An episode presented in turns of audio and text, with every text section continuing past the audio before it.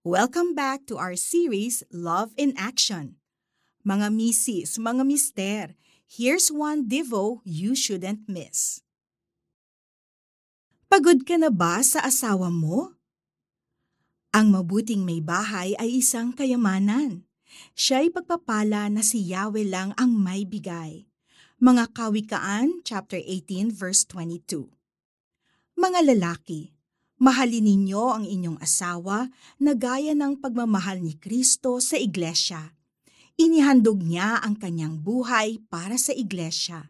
Mga tiga Efeso 5 verse 25 Mrs., pagod ka na ba kay mister dahil sa kanyang mga bisyo at pagiging irresponsable? Has he stopped giving you flowers or opening the door for you? Eh ikaw naman, mister. Pagod ka na rin ba kay misis dahil walang tigil ang naging niya sa iyo lalo na pagkulang na ang budget?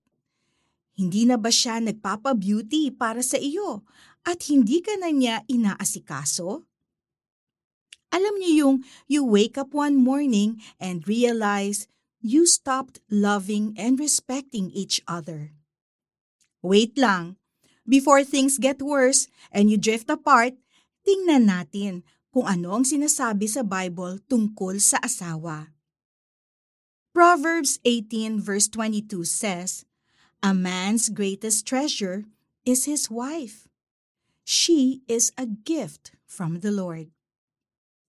On the other hand, God commands the husband to love his wife as much as Christ loved the church and gave his life for it.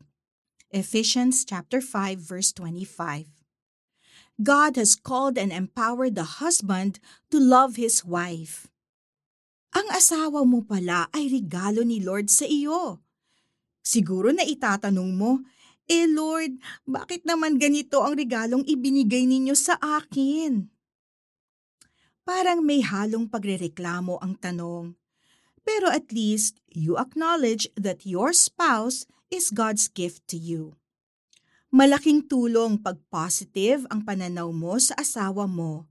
Hindi siya burden, kundi isang regalo na tinetreasure. Hindi tinatapon lalo na't si Lord who gives only the best gifts ang may bigay. Let's pray. Dear Lord, sorry po nakalimutan ko na si, say the name of your spouse, ay regalo mo sa akin. I don't know how to handle your gift because we have been hurting each other. Please help me to see my spouse through your eyes of unconditional love. Please heal us and restore our relationship. I pray this in Jesus' name. Amen. For our application, Ask the Holy Spirit to give you the grace to treat your spouse as a treasured gift. Kapag naiinis ka, talk to him in a nice and encouraging way so that your spouse will also see you as God's gift to him or her.